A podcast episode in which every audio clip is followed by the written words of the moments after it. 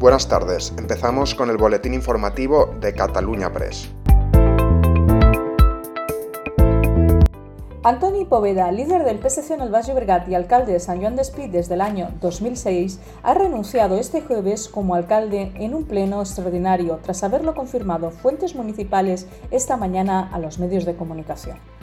Durante el mismo ha dicho, he tomado la decisión de renunciar al cargo de alcalde de San Juan de Espí teniendo en cuenta siempre el interés colectivo. San Juan de Espí requiere la máxima dedicación sin limitación de tiempo. El expresidente del gobierno, Felipe González, ha reivindicado que no se pueden tener órganos constitucionales varados como si fueran una batea que no se puede sacar en la ría, ha asegurado entre otras cosas. También ha advertido que las consecuencias son difíciles de calcular y supone un incumplimiento flagrante de la Constitución. No podemos tener órganos constitucionales varados como si fueran una batea que no se puede sacar en la ría. No podemos es un incumplimiento flagrante de un mandato constitucional con consecuencias difíciles de calcular. El ministro de Inclusión, Seguridad Social y Migraciones, José Luis Escriba, ha subrayado en el Pleno del Congreso que España no necesita cambiar su edad de jubilación.